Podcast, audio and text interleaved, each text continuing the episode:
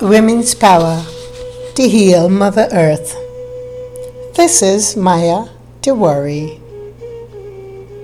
In this episode, we'll be talking about peace, ahimsa, nonviolence. When I first began the work of the Peace Mandala around the world, and we took to what we call the vow of ahimsa there were many who took a passionate uh, this enchantment with taking a vow.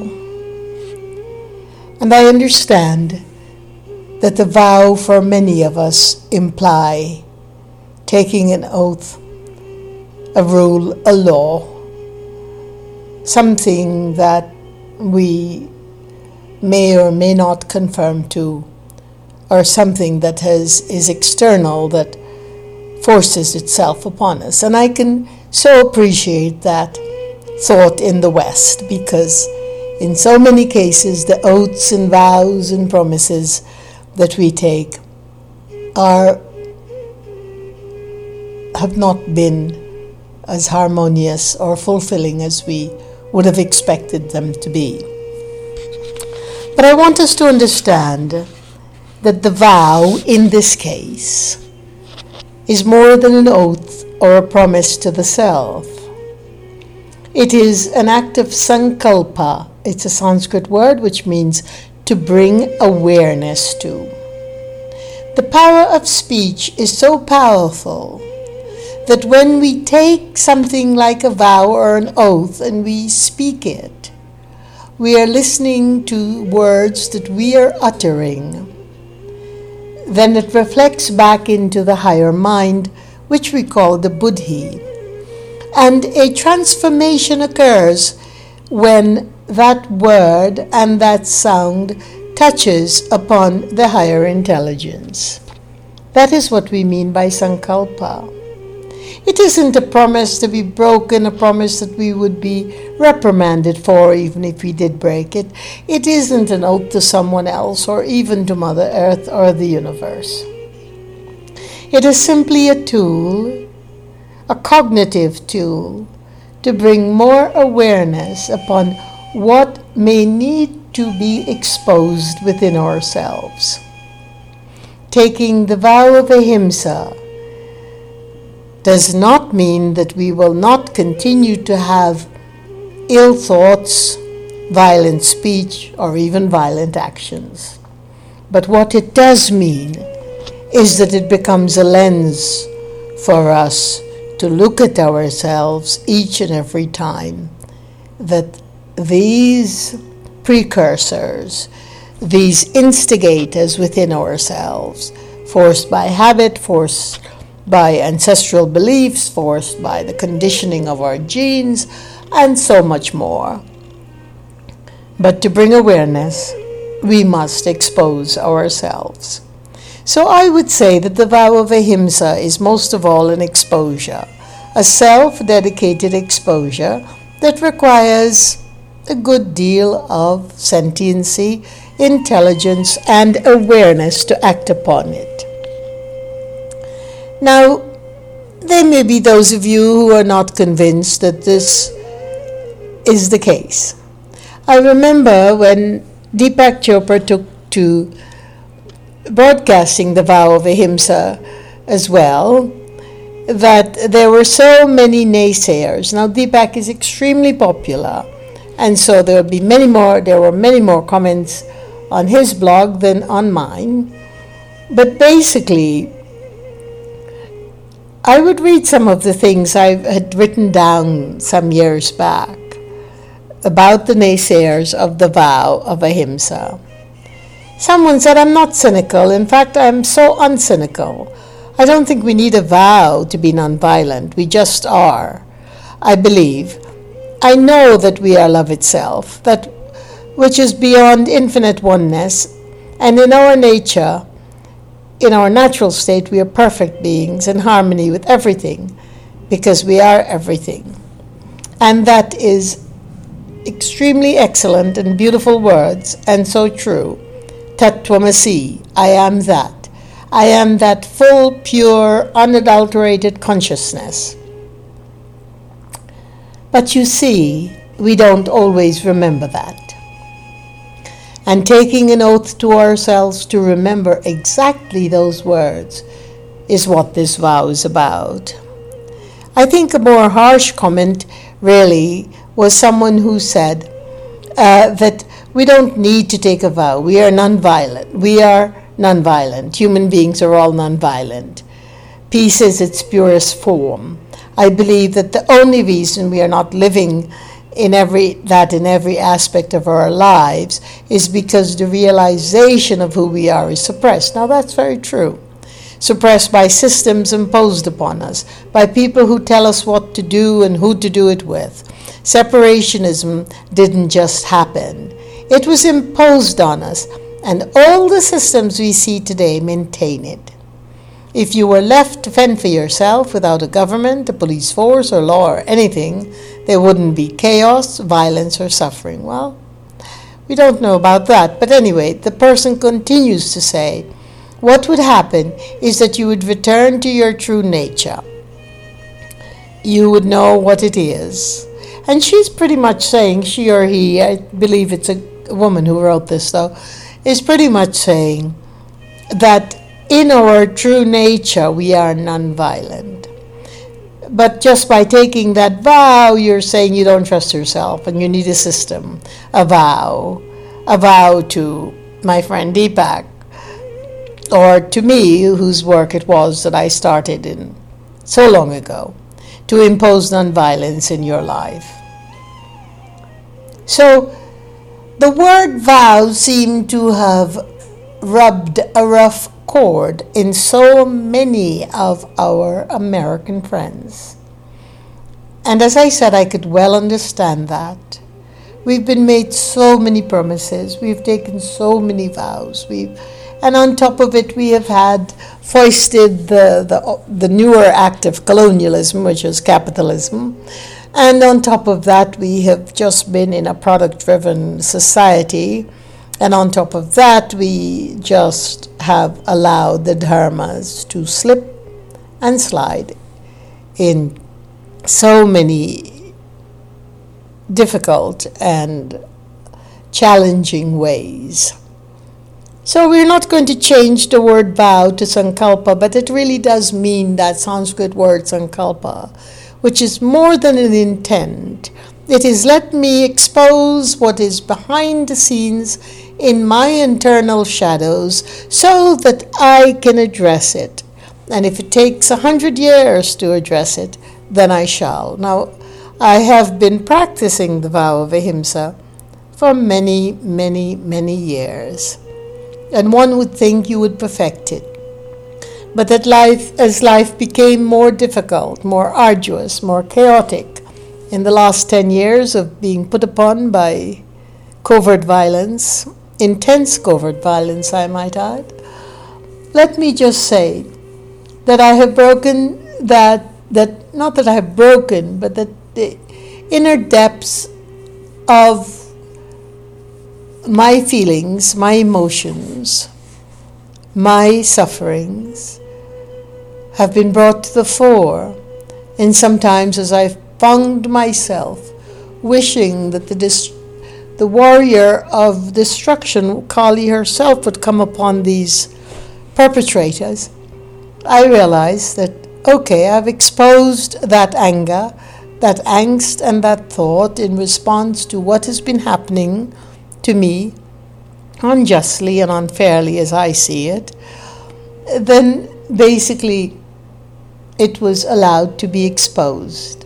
Ahimsa or dark thought was allowed to be exposed, and I was able to rid it, rid it by saying another prayer, which is, Peace be unto me. And hopefully, they will become humanized enough to understand peace for themselves. So you see, it is a continual digging it is digging deeper and deeper and deeper.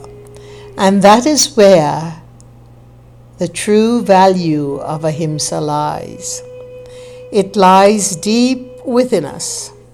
It is in the trajectory of our incredible sense of who we are. And when things are going well and our lives are blossoming, the need to take the vow of ahimsa is much less. But when things are going in difficult, random, and incredible disorder, this is when we truly rely on the depth of sankalpa, the vow of ahimsa. It doesn't rescue us. It simply reveals us. It simply brings the deep detritus in the dark out forward in front of us so we can view it, so it becomes clear, and then we can do something about it. Of course, what is to be done about it is also part and parcel of what is in ahimsa, and that is we renegotiate those feelings, those deeply buried feelings of angst and anger. It is more than forgiveness. In fact, ahimsa is the ultimate forgiveness. But it is truly understanding that we forgive ourselves for those ancestral beliefs and thoughts that didn't serve us and those things that push those buttons all the time. Violence will always push the buttons of every human person, including the so called saint. So, therefore, I hope I have clarified the word vow for my American friends, and I hope that we would consider if you don't want to call it a vow, this is not a law imposed upon you. This is not just another self help, let's practice this and then we'll become that, and in two seconds we'll be prosperous and gloriously happy. No. It is about doing the deep inner work, the work that takes us to a different place in our awareness, a higher state of vibration, a higher state of light a higher state of accepting that which is, a higher place where we look at those who've become so dehumanized, doing such dark and evil actions, where we can just ooze out light towards them rather than more darkness. Now, Patanjali, in the Yoga Sutra, he was the author of the Yoga Sutra talks about the yama, the first yama being ahimsa, or the act of nonviolence for human beings. And the practice of ahimsa includes constant vigilance. Well, maybe vigilance is a hard word, but it means the observation of ourselves. And this is what the vow of ahimsa allows us to do. It allows us to be witnessing to our own action and own self in a very objective way, taking note of our thoughts and our intentions, especially when we have turned to the abyss of dark in our responses and our reaction. This is where ahimsa steps in. Ahimsa, of course, prohibits the killing and injuring of any living being, violence towards animals, or any part of Mother Nature. It means to practice non injury, harmlessness in our mind and in our thoughts, in our, in our actions of limbs, or hands, or feet. And it is most of all to replace hatred. How do we replace hatred? It is shocking sometimes what comes out of my mouth, but I realize that I've had ancestors that have been put upon, held hostage, colonized, abused in so many other ways, that some of that has leaked into my own system as it must, so did their grace and their blessing and their powers to heal and the incredible amount of worth that has been given to me in this life. But when I look at the darker side of my own history, and I look at the darker side that is that had been hidden within my own cellular memories and tissues, I begin to understand how the work of the peace mandala, where we take the good seed in our hand just to have it remember what it is the seed of Mother Nature, the seed that is synchronous to the living tissue within ourselves, the seed that grows into annam plant life that nourishes the incredible dhatus or vital tissues within our own being. Let that seed remember. And so in the Peace Mandala, it's all about ahimsa. It's about the seed remembering. And then we put it upon the earth with the vow of ahimsa, which in fact just means the seed has remembered, may I remember too. Okay. So we get past all of the different commentaries. But listen, ladies and gentlemen, you're allowed to disagree. You're allowed to put forth whatever comes up for you when you hear this humongous, gargantuan, incredible word called the vow. Each of us has the power to shift global consciousness into the mind of peace. And we most definitely have the power to shift individual consciousness into the mind of ahimsa. To achieve a mind of peace, we must understand that healing is a perennial process. It is the ever generating energy of being whole, of becoming whole, of unbecoming whole, but of always remaining whole. Wholeness is not a state of being free from disorder and chaos and disease and challenges and covert violence and everything else that we targeted individuals endure. It is, however, that we are forever whole, with disease without disease, with being hated without being hated, with despair without despair, and with pain or without pain.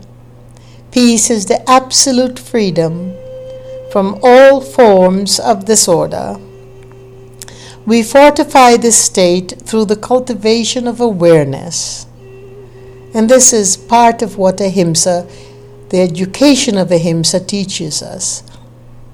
That we continue to nourish peace even when our mind had been bombasted with hatred and difficult intrusions and violent perpetrators and desanctifications of our home and of our bodies and of our mind and everything that we hold dear. And I have been put into that incredibly dark space for quite a long time now more than 11 years where that sort of violence, so close up, so personal, so continual, and relentless has made me see that even a deeper vow is necessary. The vow of ahimsa must be there for me because, in fact, there's so much to respond to. There's so much detritus to respond to. So much evil that surrounds that for me the work that I started 30 years ago has come to my rescue. And on the most, the cardinal core of it really is the path of ahimsa, is understanding ahimsa, understanding it through the brutalities of life, understanding it through the deep and silent sufferings understand it through every pain and every hurt and every vicious act upon myself, my body, my mind, and my spirit. I understand that the successful outcome of healing is to realize our natural state of peace, which is enduring, which is beneath the surface of every malfunction, every chaotic action, and every deep and dark intrusion. It is critical to be present in this process of healing. We are forever healing. The process is often hard to face, even for those of us who are not targets, because it is not pretty, it is never pretty.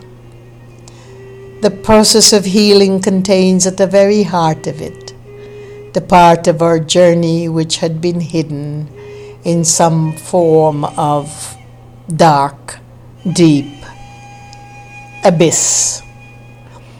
And we need to, as we come alive, as we have ahimsa, an understanding of ahimsa, we're able to shake it loose, to brazen it out, so that we can face our own spirit, our own dignity, our own incredible worth and sense of self.